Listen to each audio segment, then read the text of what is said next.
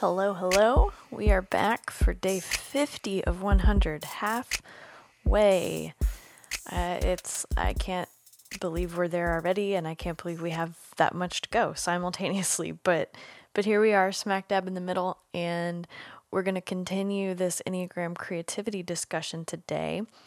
And uh, something that I kind of set up early in the workshop is this look at three underlying challenges that I see at play for the nine types. So, yesterday, you know, we talked about kind of the value of creativity in a general sense for everyone, and then acknowledged that, you know, we're going to see different things in the world. So, we're going to focus on different things in what we're making, and we're going to respond to the world differently. And so, we're going to engage in that creative process in different ways and we're going to encounter different challenges and we're going to have different gifts um, in that process uh, uh, that correlate to some degree with our experience of our Enneagram type in the world. So, before we look specifically at each of the nine numbers, let's look at these three underlying challenges. And, and to do that, we're going to start with those three primary triads the gut or the doing triad, the heart or the feeling triad, and the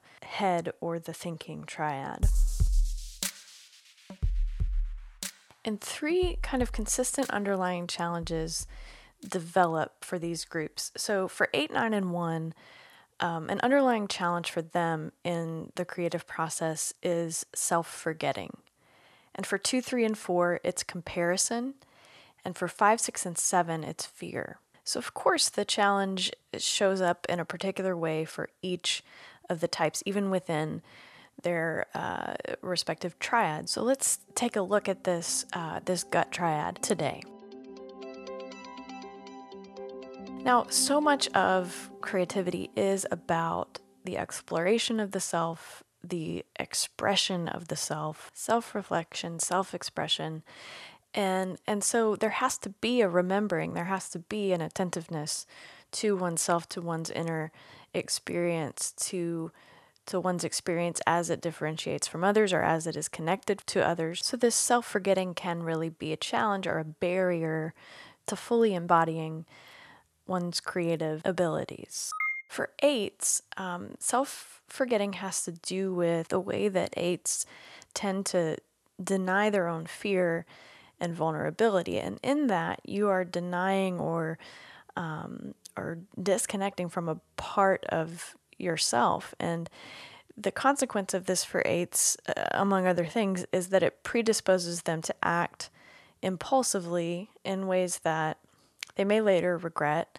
But particularly in the context of creativity, you know, so much of art and expression requires us to look at the vulnerable parts of ourselves and to be brave and forthcoming in sharing uh, from that place of vulnerability. And so, without the willingness or ability to do that, there's a much more limited range of things that uh, one can make or create or share.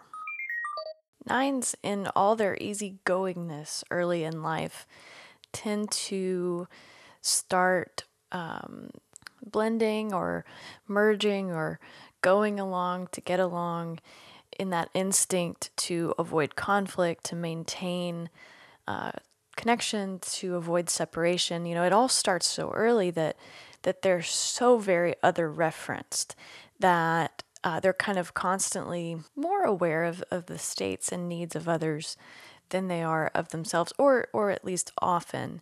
So it's hard to to fully engage in the creative process when you're detached from your own desires, wants, needs, uh, your own point of view, often, uh, quite frankly, because the nines do have that ability to see things from these varying perspectives. And it can be hard to then land on and claim and assert uh, your own perspective, your own opinion, your own uh, point of view on whatever topic or subject or story you might be exploring in creating. And more practically, um, just putting others above oneself doesn't always leave you time and space uh, to engage in the creative process, you might end up doing other things rather than prioritizing creative work.